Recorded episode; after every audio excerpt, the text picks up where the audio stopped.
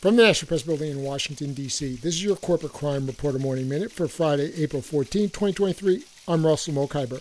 Gretchen Morgenson and Joshua Rosner are out with a new book. These are the plunderers How Private Equity Runs and Wrecks America.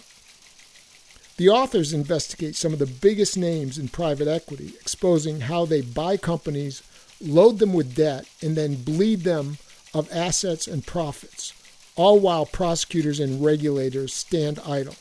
And they show how companies absorbed by private equity have worse outcomes for everyone but the financiers. Employees are more likely to lose their jobs or their benefits. Companies are more likely to go bankrupt.